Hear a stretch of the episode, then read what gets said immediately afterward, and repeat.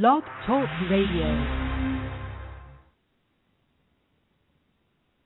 Change will not come if we wait for some other person or if we wait for some other time. We are the ones we've been waiting for.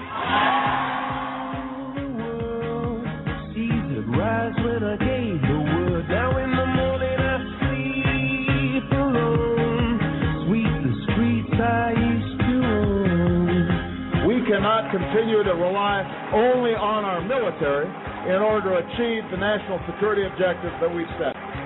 We've got to have a civilian national security force that's just as powerful, just as strong, just as well funded.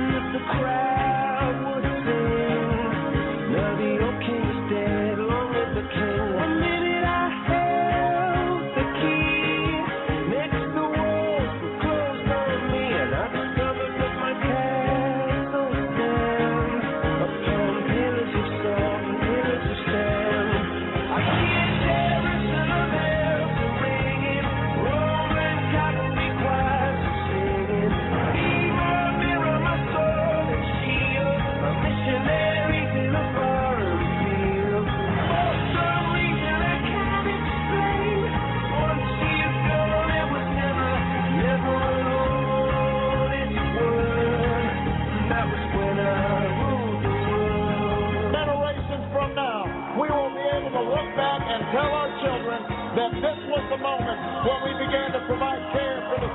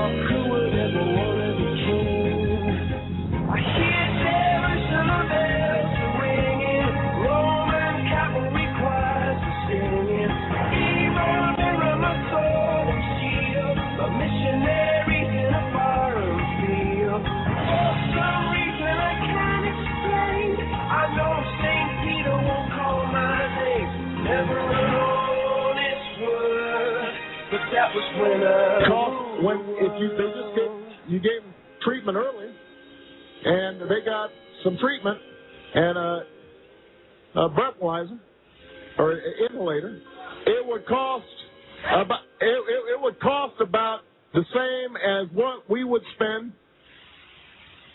It, over the course of ten years, it would cost what it would cost us. It, it, it, would cost us about the same as it would cost about. Hold on one second. I can't hear myself. Why organic? to fail, to follow, not lead, to suffer, not prosper, to despair, not dream. I'd start with energy. I'd cut off America's supply of cheap, abundant energy. I couldn't take it by force. So I'd make Americans feel guilty about using the energy that heats their homes, fuels their cars, runs their businesses, and powers their economy. I'd make cheap energy expensive, so that expensive energy would seem cheap. I would empower unelected bureaucrats to all but outlaw America's most abundant sources of energy. After banning its use in America, I'd make it illegal for American companies to ship it overseas. If I wanted America to fail, I'd use their schools to teach one generation of Americans that their factories and their cars will cause a new ice age, and I'd muster a straight face so I could teach the next generation that they're causing global warming. When it's cold out, I call it climate change instead. I'd imply that America's cities and factories could run on wind power and wishes. I'd teach children how to ignore the hypocrisy of condemning logging, mining, and farming while having roofs over their heads, heat in their homes, and food on their tables. I would never teach children that the free market is the only force in human history to uplift the poor, establish the middle class, and create lasting prosperity. Instead, I demonize prosperity itself so that they will not miss what they will never have.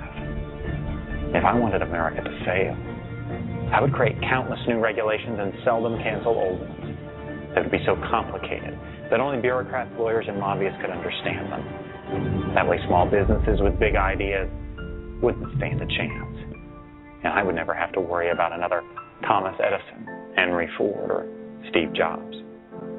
I would ridicule as flat earthers those who urge them to lower energy costs by increasing supply. And when the evangelists of common sense try to remind people about the laws of supply and demand, I'd enlist a sympathetic media to drown them out. If I wanted America to fail, I would empower unaccountable bureaucracy seated in a distant capital to bully Americans out of their dreams and their property rights. I'd send federal agents to raid guitar factories for using the wrong kind of wood. I'd force homeowners to tear down their own homes built on their own land. I'd make it almost impossible for farmers to farm, miners to mine, loggers to log, and builders to build. Because I don't believe in free markets, I'd invent false ones. I'd devise fictitious products like carbon credits and trade them in imaginary markets. I convince people that this would create jobs and be good for the economy. If I wanted America to fail, for every concern I'd invent a crisis, and for every crisis I'd invent a cause, like shutting down entire industries and killing tens of thousands of jobs in the name of saving spotted owls. And when everyone learned the stunning irony that the owls were victims of their larger cousins and not people, it would already be decades too late. If I wanted America to fail, I'd make it easier to stop commerce than to start it, easier to kill jobs than create them, more fashionable to resent success than to seek it. When industries seek to create jobs, I'd file lawsuits to stop them, and then I'd make taxpayers pay for my lawyers. If I wanted America to fail, I would transform the environmental agenda from a document of conservation to an economic suicide pact. I would concede entire industries to our economic rivals by imposing regulations that cost trillions. I would celebrate those who preach environmental austerity in public while indulging a lavish lifestyle in private. I convince Americans that Europe has it right and that America has it wrong. If I wanted America to fail, I would prey on the goodness and the decency of ordinary Americans. I would only need to convince them that all of this is for the greater good. If I wanted America to fail, I I suppose I wouldn't change a thing.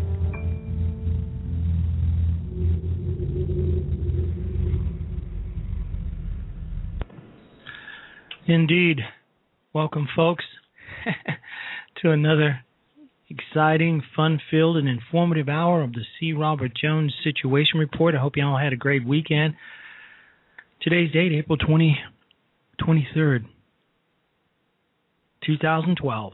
Beautiful Old Town Alexandria is where I find myself today after spending some time in Georgia over the weekend. United States of America, planet Earth, third planet from the sun. And once again, I'm your host, Dr. C. Robert Jones. Hey, I had a an interesting weekend in Georgia. Met with some uh, friends, and apparently um, they're still drinking the Kool Aid. They're drinking it big time. And none of my associates had any idea whatsoever that Barack Obama was forced to surrender voluntarily his law license few years ago, or that his wife Michelle had done the same, and that both Michelle and Obama had several different social security numbers, that the birth certificate presented on the website, uh, White House website, was fake, forgery. None of that. They didn't know any of that. And guess what, folks? They didn't care. it didn't matter. You know, 2020's in the house. Alexander Solo, Blog Talk King, Casanova Frankenstein, Cougar, those guests I bribed to be here. I've got photos and video. John Galt, Marine Times Net King, the usual suspects, folks I recruited to just come in the room and put a name up there just so I'll have some listeners, some folks in the chat room. Our big fat soft underbelly. Wow. That's one heck of a name. Pendleton Marines, home of the 1st Marine Division, my division. 1st Marines. Swing Easy's in the house. Okay. So, yeah, it doesn't really matter that Barack Obama's not uh, who he says he is, that he's a fraud, that he's an empty suit. Obama's gone from blank slate to empty suit. Article written by Jack Kelly pretty much says it all. In the prologue to the second of his autobiographies, The Audacity of a Dope, I mean, I'm sorry, The Audacity of Hope, Barack Obama said, and I quote, I serve as a blank screen on which people of vastly different political stripes project their own views, end quote. Stanford University professor Shelby Steele, who, like Mr. Obama, has a black father and a white mother, thinks the key to Mr. Obama's popularity in 2008 was his racial identity. Quote Obama's special charisma always came much more from the racial idealism he embodied than from his political ideas, wrote Mr. Steele. End quote. The desire among whites to rid themselves of racial guilt crossed party and ideological lines. It's true. It's true. White folks assuaged their white guilt. Black folks were proud to vote for him. And look where it's gotten us. But it was most felt, felt most strongly by white liberals. White liberals could relate to Barack Obama because, as a product of elite private schools and Ivy League colleges, he was much like them. You know, take this quote, and I quote I mean, you got the first mainstream African American who is articulate and bright and clean and a nice looking guy. Said then Senator Joe Biden. Mr. Obama could become the nation's first black president, said Senate Majority Leader Harry Reid, because he was light skinned. That's a direct quote. And had no Negro dialect, unless he wanted to have one. End quote. That's Harry Reid. Mr. Obama's campaign speeches consisted mostly of empty, empty platitudes, which nonetheless was greeted with wild applause, and the ladies did faint. Probably the the panties dropped. They probably tossed some up on the stage, some bras. We didn't get a chance to see any of that, but I'm sure it happened. So, folks, what is this telling us? That Obama's appeal comes from just being a con man. He's an empty suit. There's nothing there. It's pulp. It's like uh, an avocado. One friend of mine said, Hey, why are you eating those avocados? They're nothing but empty calories. And I said, Yeah, but, you know, put a little salt and a little pepper on them, they taste good. But they're just empty calories. You're not getting anything from them. You're not getting any uh, any nutrition. So the person said. Make no mistake, Obama's appeal comes not from the things he says, but from who is saying them.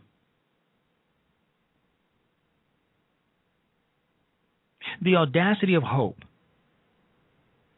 Mr. Obama wrote in this book, if in fact he did write it, some say Bill Ayers wrote the book.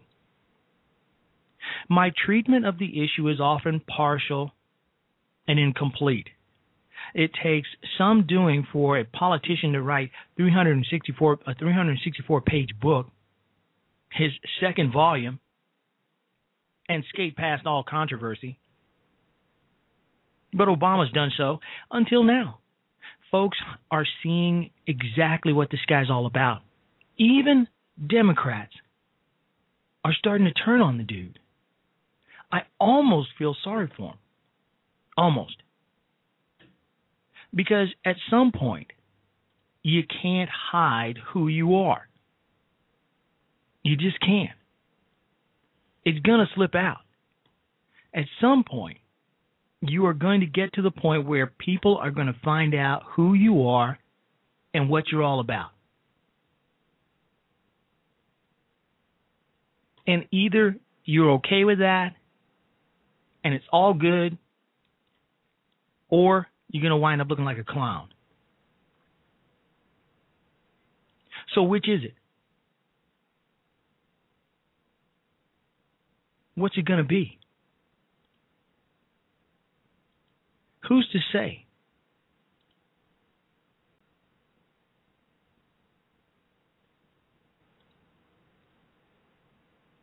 So, we're going to take a quick break. We'll come right back and we'll get into it big time. You're listening to the C. Robert Jones Situation Report. I'm your host, Dr. C. Robert Jones. Why are gas prices going higher and higher? Ask George Bush's best friend, Big Oil. Big Oil.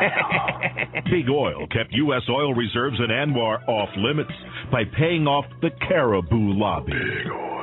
And who conspired to keep new refineries from being built in the U.S.? Big Oil. Big Oil. And why is Ted Kennedy opposing windmills in Nantucket Sound? Big Oil. Ethanol. And who, in 1979, along with the cardigan sweater cartel, made sure that Iran would always be run by unstable lunatics? Big Oil. Jimmy Carter. Big Oil did all this to make unbelievable profits of 9 cents per gallon. Profits. So get angry at George Bush and Big Oil and ignore anything the Democrats have ever done to get us in this mess. Paid for by George Soros and other futures trading friends of Hillary Rodham Clinton. Excellence in Broadcasting presents Liberals of Genius. Liberals of genius. Today we salute you, Mr. President of the United States. President of the United States. You single handedly managed to choke all the life out of the world's greatest economy in record time. 10% unemployment. No one else could have apologized more, spent more, or built a rat maze healthcare system from hell that only the IRS could love. What were you thinking? Thanks to you, FDR will be known as a conservative, Carter will look presidential, and Joseph Stalin won't seem like such a bad guy. Joe was misunderstood. So crack open a good book, sit on your butt, and help your buddies with a snowball's chance in November. The president's the one we weren't waiting for.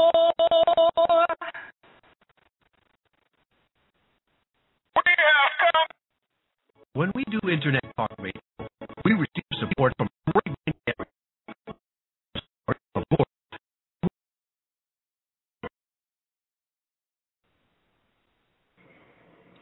All right, and we're back. Momentarily lost our connection. Apparently, there's some folks working on the uh, lines outside. Oh boy, it, these things happen. But hey, I can't control those things. We're right back. But hey, let me just go ahead and go to this clip right now. yeah. Well, we well we had we had uh we had a we had uh um we had the the power just went out briefly. Not the power, but the uh the internet connection. Folks are burying cable out there. I just went out to see what was going on and got the scoop and I said, "Hey man, come on. I'm doing a, I'm doing a show right now. What's what's going on?" And they said, "Well, you know, we we, we got to bury the cable. There's some orange cable out there and they got to bury it." But anyway, so we're back. But uh before that occurred, uh I was to we're to get into um this deal with um the the left turning on Obama. You know, we've got uh, folks coming out saying that uh, in the Democrat Party, senators and congressmen saying they would not have voted for Obamacare had they known that it was going to be so unpopular. Barney Frank coming out saying that, hey, if I had known it was going to be this bad, you know, maybe we should have focused on something else. You know, maybe we should have focused on the economy a little bit more. Certain Democrats coming out knowing they've got some serious issues coming up in November, the redistricting coming up. They're all very much concerned. And according to preliminary reports, the the Supreme Court has started taking their test votes on Obamacare. And the rumor is that the test votes taken by the Supreme Court have come up in favor of striking down the health care law so far, which is why President Obama issued his rebuke of the Supreme Court, very ill timed. But hey, let's get back to this. We've got CNN, CNN coming out and blasting the President of the United States for blaming everything on somebody else, not taking responsibility. Now, a lot of us on Blog Talk Radio and other venues talk about the failure of leadership of this administration and how a real leader, in fact, a real man, let, let, let, let, let's just break it down to its basic form right now. A real man. Now, a lot of us guys, we were fortunate enough to have our dads in the household with us. We were fortunate to have that male role model. If we didn't have dad, we had coaches, we had uh, uh, uh, professors, teachers. There were men around, cousins, uncles, who taught us the basic essence of being a man. And one of those basic principles of being a man is you don't point fingers. You don't say it wasn't my fault. You take responsibility. You take responsibility for both the good and the bad. It's my responsibility. I take full responsibility. These are the words that we're taught. These are the words that are used by honorable men. Not uh, we inherited this and we got a big mess in our hands and it and, and it's not my fault. So take a listen to this clip where Don Lemon is calling out, calling him out, the President of the United States, Barack Hussein Obama. Dig it.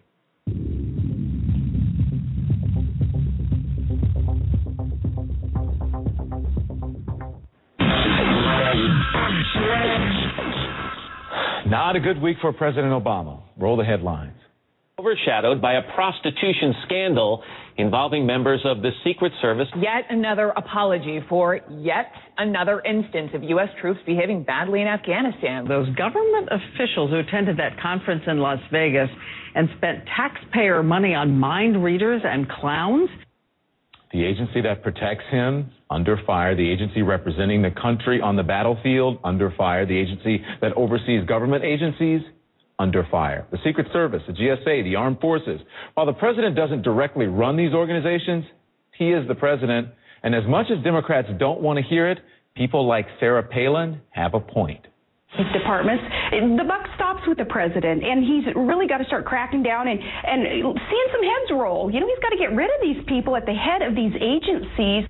Mm-hmm. At the head of these agencies, he's also the head of the economy. He's in charge of it. Yet almost four years later, his entire administration is running around still blaming a bad economy on George W. Bush.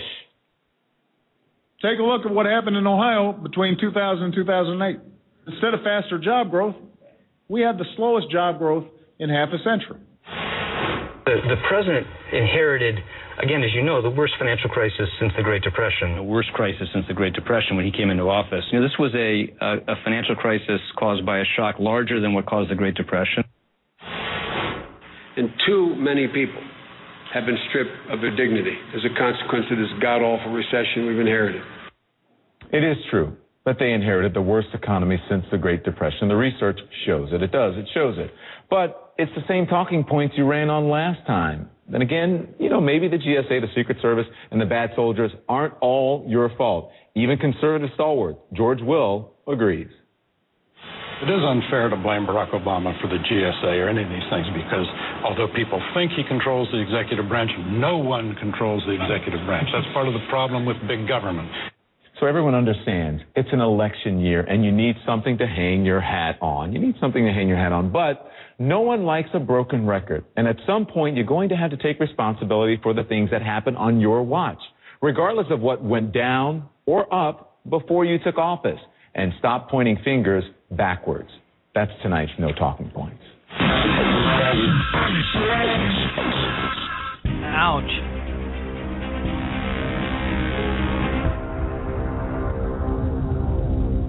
All right, and welcome back to the C. Robert Jones Situation Report. Folks, that was CNN. CNN blaming or coming out and saying, stop the blame game. It's wearing thin. It's boring now. Imagine yourself starting a new job. You come into a new job and the place is a mess. Folks are slacking, taking days off they shouldn't take. The office is in complete disarray. You come in and immediately on your first day in this new office, you say to your boss, Wow, I've really inherited a mess. You know, I gotta get I gotta get to work. Your boss is saying to you, Yeah, yeah, it's a pretty big mess around here. That's why we hired you. Square it away. It's part of your job. Three years later, you're in your still in your job and you're saying, Well, you know, I haven't been able to get this place squared away because I inherited a big mess. It's a terrible mess. I inherited the worst staff. I inherited a, a big mess in this office, and I can't do anything about it. It's not my fault. It's the fault of the previous manager. How long do you think he'd last in that job? Think he'd be gone pretty damn quick? Think he'd be out on your ass? Yeah, I think so. So that's what we need to do with this clown. He needs to be out on his ass most Ricky Tick. Toot sweet. Quick. Uh November sometime.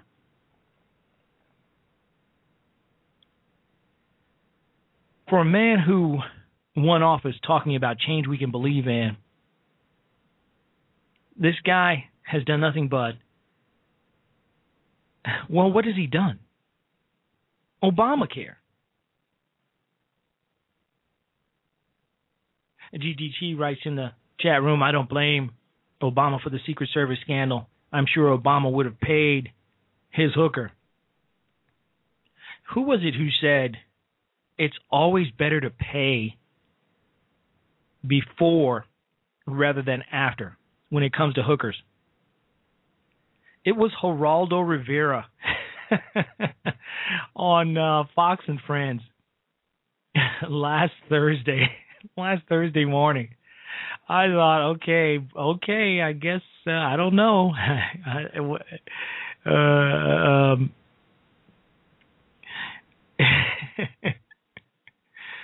Uh, you know, but but let's get back to what we were talking about. Mr. Obama has mostly been missing in action on his big domestic issues and foreign policy. His proposed budget punted on the fiscal crisis. The Washington Post noted in a caustic editorial that he's delegated to Vice President Biden the task of negotiating with White House Republicans on the budget. Mr. Obama's backtracked on so many of the campaign promises he made in 2008, thank God, such as closing the prison in Guantanamo, which we're glad that he didn't, and imposing no new taxes on the middle class. He's even reneged on his uh, implicit promise, implicit promise to be a racial healer. His administration has been the most racially polarizing since Woodrow Wilson's. And we know Woodrow was the grand wizard of the Klan at one point. Even during his presidency. In 2008, much of the news media projected onto the blank screen that was Barack Obama what they thought we wanted to see in a president. Mr. Obama's brilliance, which pundits asserted without offering any evidence whatsoever, more than compensated for the thinness of his resume. They assured us. It's time now for them to show us a little the little man behind the curtain, the buck naked emperor. Barack Obama is buck naked. He is the emperor with no clothes on. None. Buck naked. Not a single hair on his chest, which I find to be astounding in a man. The only man I've ever known not to have any hair on their chest are those guys who are on Dancing with the Stars. And I think they get their shade. But that's neither here nor there. Barack Obama is an empty suit. We've been told how brilliant he is, yet he can't seem to string a sentence together without the aid of a teleprompter. The law professors, the real ones, at the University of Chicago, labeled him lazy and the least intellectual member of the staff. He was forced to voluntarily surrender his law license a few years ago for lying on an application. His birth certificate has been proven to be a forgery. We don't know this man. How is it that we have a president of the United States of America, a, the most powerful man, arguably, in the free world, and we don't know him? We don't know who he is. His his college records are sealed. He's the only, he's the first black law review guy who has never written or was never published in the law review. And that's supposed to be a prerequisite for being the top dog in the Harvard Law Review, but he's never published anything. We don't know anything about this guy other than the fact that he's got one butt ass ugly wife and two nice kids. Everything about Barack Hussein Obama is overtly superficial. Can you say con artist? I mean, I know that we're pretty much a superficial country, that perception is reality, as my father told me many years ago and that Americans, well, we're superficial folks. Let, let, let's just be honest about it. It's not so much about substance anymore. And I myself succumb to this superficial adulation once with Jimmy, not with Jimmy Carter, I'm sorry, with uh, Bill Clinton. I voted for Bill Clinton despite the bimbo eruptions, despite all the talk about him being a lying sack of shit. In fact, I turned off Rush Limbaugh for for the whole election season during uh, uh, uh, uh Clinton's campaign. I was so pissed at Rush for saying mean things about Bill Clinton that I turned him off. I stopped listening to his show. So I've been there. I've been there. I've been one of those guys who says, wow, look at that picture of a young Bill Clinton shaking hands with John F. Kennedy. He's Kennedy esque. Wow. He's got such charisma. what a cool guy man, Bill Clinton is so cool. Oh, and the way that Bill Clinton got up and, and played the sax, man, he won me over. I, I completely disregarded his policies and what he wanted, where he wanted to take this country. It didn't matter to me. I didn't even see it. So I've been there. And over the course of this weekend, I talked to so many folks who said, you know, Barack Obama's just so cool.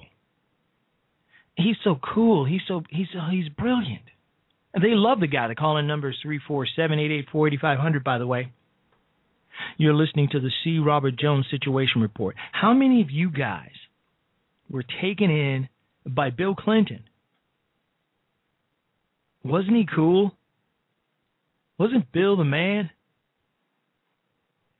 I mean, seriously. And Earth Day. Earth Day has come and gone.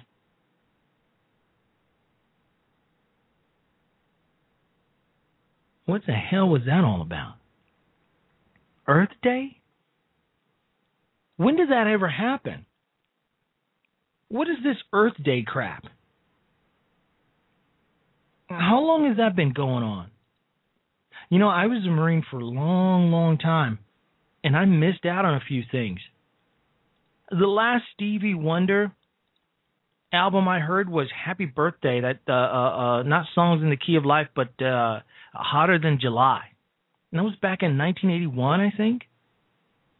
I mean, uh, being a Marine, you kind of miss out on a lot of, you know, stuff that's going on in the real world. So where the hell did Earth Day come from? What is that? GGT writes in the chat room that he wasn't old enough to vote for Clinton. Wow. that makes me one old man. Because I was just barely old enough. No, I wasn't even old enough to vote to vote for uh, for uh, Reagan the first time around. Now, here's the deal. Here's here's what's happening right now. Romney's going to be the nominee.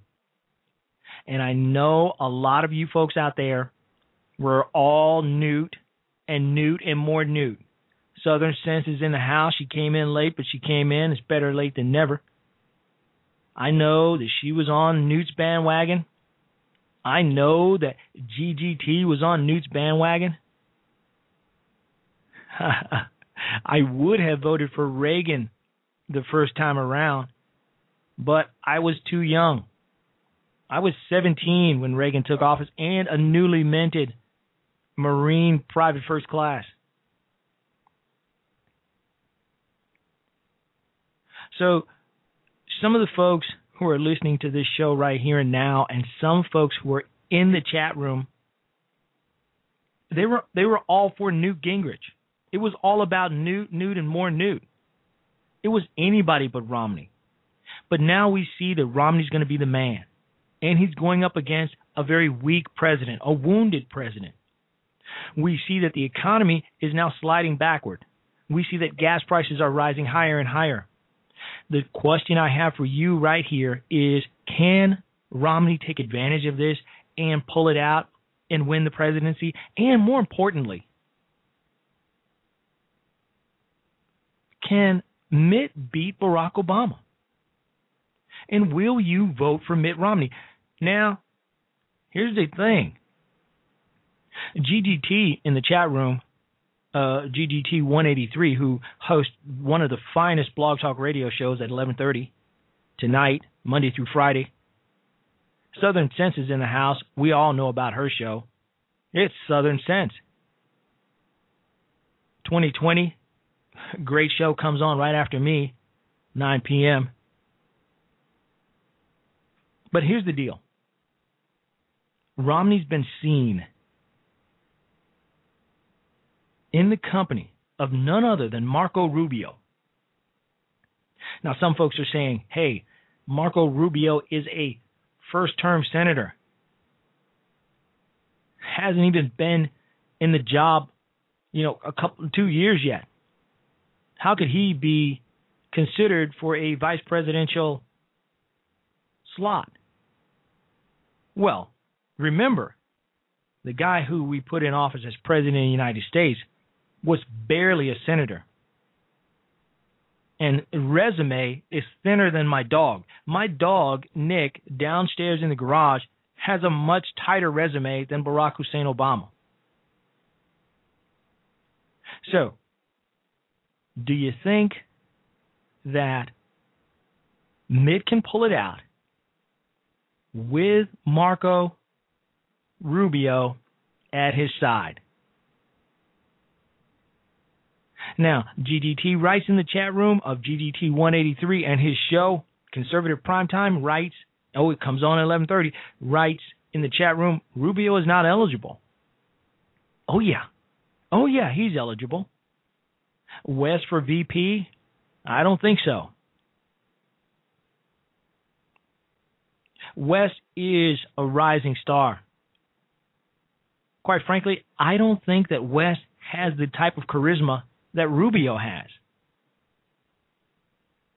And the deal here is that being a black conservative, I know this for a fact, just because you're black doesn't mean you're going to get the black vote. Folks are black folks are going to vote for Barack Hussein Obama no matter what. But and and the, here's the here's the here's the kicker. Latinos are are vastly outpacing black folks in terms of population and voters. Latinos have uh, have black folks beat in terms of voting. Don't you think they'll come out strong and counter that black vote for Marco Rubio? Just like black folks were so proud to have the first quote African American president end quote, Hispanics are going to turn out in droves to have the first Hispanic vice president and perhaps Hispanic president. And most Hispanics are conservative. Of course he can. GGT writes in the chat room, can he help solidify Romney in the southern states? Of course he can. I'm excited about this upcoming primary this upcoming uh, election season. Ron Paul, uh, Karen writes in the chat room that, that she likes Ron Paul from Texas. I like Ron Paul too. At the dinner table uh, during Thanksgiving or the Christmas season, you know, that dirty old uncle, that crusty old uncle or grandfather you know, because that's what Ron Paul reminds me of. A crusty old kook who's pretty much lost his mind, but he doesn't even know it yet. Ron Paul has some good ideas, just like my dirty old uncle does. And then some really crazy, wild, whacked out ideas, too. So, no, not Ron, not Rand. It has got to be Marco Rubio. He'll set it right. He'll set it right and he'll set it off. Because here's what's going to happen Marco Rubio will help counter this. Take a listen to this, and you'll see what I'm talking about here.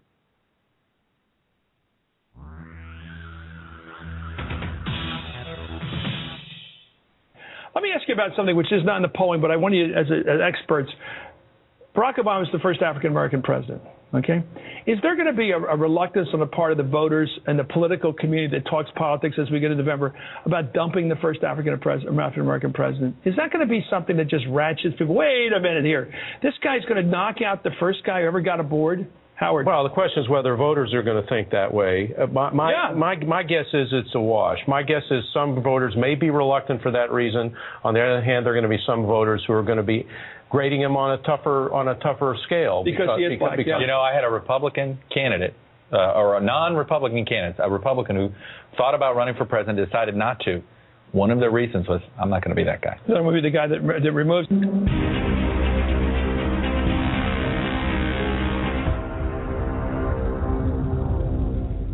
Indeed, Tennessee is GOP country. Marco Rubio should be the guy. Allen West, maybe, but I don't think he's going to be the guy. But when one member of our Blog Talk family, GGT, and several others talked about the southern states and bringing them into line. Who better than than Nikki Haley? Nikki can Nikki can bridge that gap, and she's being talked about as being on the short list as well.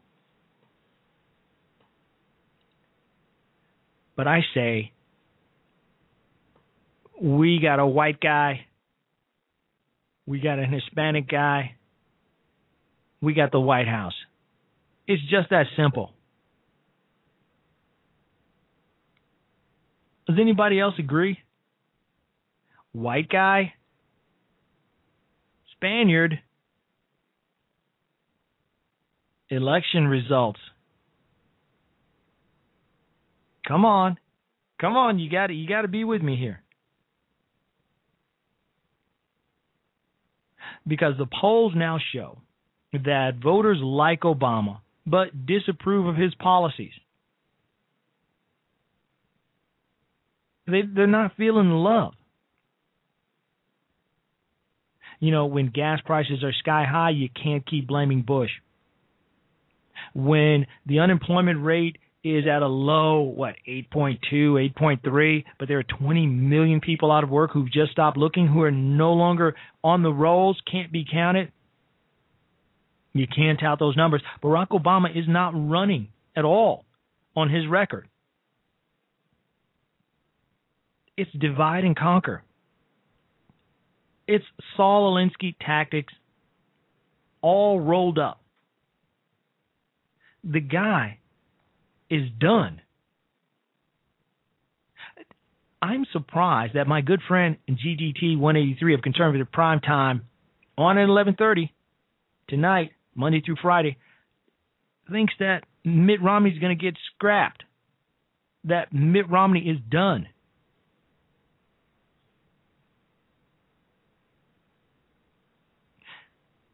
Conservative Prime Time also writes in the chat room Obama's still polling at 47%. If he's polling 50 around Labor Day, Mitt is toast. I don't agree that Obama is polling at 47%. Last I saw, he's around 43%. And how is he going to get to 50% with all the craziness going on in his administration right now? With gas prices continuing to necessarily skyrocket, with the economy going in the wrong direction right now. How is he going to get to 50%? That's my question. Is it going to happen? I don't think so. Because I don't think the guy can pull it out. If the economy was going well, if gas prices were low, if that arrow was going up in terms of economic growth instead of down, as we saw on Thursday and Friday, if housing starts were improving, I would say, yeah. Yeah, it's it's a wash. It's pretty much game over. He's going to get reelected. Quite frankly, I don't even see why people say they like the guy. He's obviously full of crap you know, as hard as I try, I can't like Obama at all. I can't even like the guy. I can't even say, wow, you know, I kind of like him. You know, I can't even, I can't say, well, you know, I got to admit that I kind of like him a little. I mean, I could say that about Bill Clinton. I can say that, you know, I kind of like Bill Clinton because, you know, he's kind of like your dirty old, you know, uncle. He's like a, an uncle who's like a dirty old man who you, you won't trust your girlfriend with, or your or your female dog, or anything uh, with female uh, gender, or and you and you gotta count your fingers after you shake his hand and make sure you've got your rings and your watch. But otherwise, he's pretty cool. I can say that about Bill Clinton. I can't say that about Obama.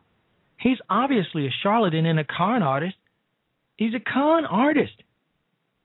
2020 Radio has got to check out, but his show is on at 9 p.m. right after mine on the 2020 Radio Network. Please check him out. I know I'm going to. Not five minutes after I'm off the air, in just three minutes. Speaking of that, I got to get the hell out of here too. But uh, I want to thank everybody for listening. All of my favorite people are here. Cougar, 2020, Solo, Blog Talk, Casanova, Frankenstein. Love that name, GGT 183. Everybody, thank you for being here tonight. Thank you for coming in and supporting my show. I'm headed over to 2020 Radio, the 2020 Radio Network, and then later on, if I can manage to stay awake because I'm an old man, I'm going over the GGT 183 show, Conservative Prime Time. Thank you, folks, for listening. Good night. God bless you. I'm out. God bless America. Try not to get worried, try not to turn on to problems that upset you. Don't you know everything's alright? Yes, everything's fine. And we want you to sleep well tonight. Let the world turn without you tonight. If we try, we'll get by, so forget all about us tonight. Everything's alright, yes, everything's alright, yes. Sleep and I shall soothe you, calm you, and anoint you for your hot forehead. Then you feel everything's alright, yes, everything's fine. And it's cool and the ointment sweet for the fire in your head and feet. Close your eyes, close your eyes and relax. Think of nothing tonight. Hey, woman, you an ointment, brand new and expensive. Should happen safe for the poor. Why has it been wasted? We could have raised maybe 300 silver pieces or more. People who are hungry, people who are starving, they matter more than your feet and hair.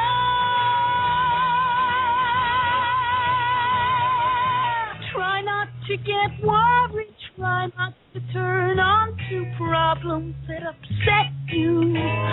Don't you know everything's alright? Yes, everything's alright. Yes. Surely you're not saying we have the resources to save the poor from their lot.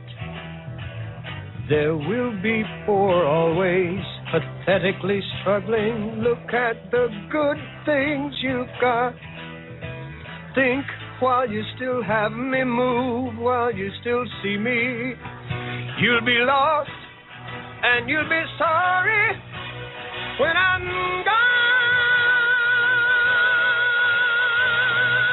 Sleep and I shall soothe you, calm you, and anoint you for your hot forehead.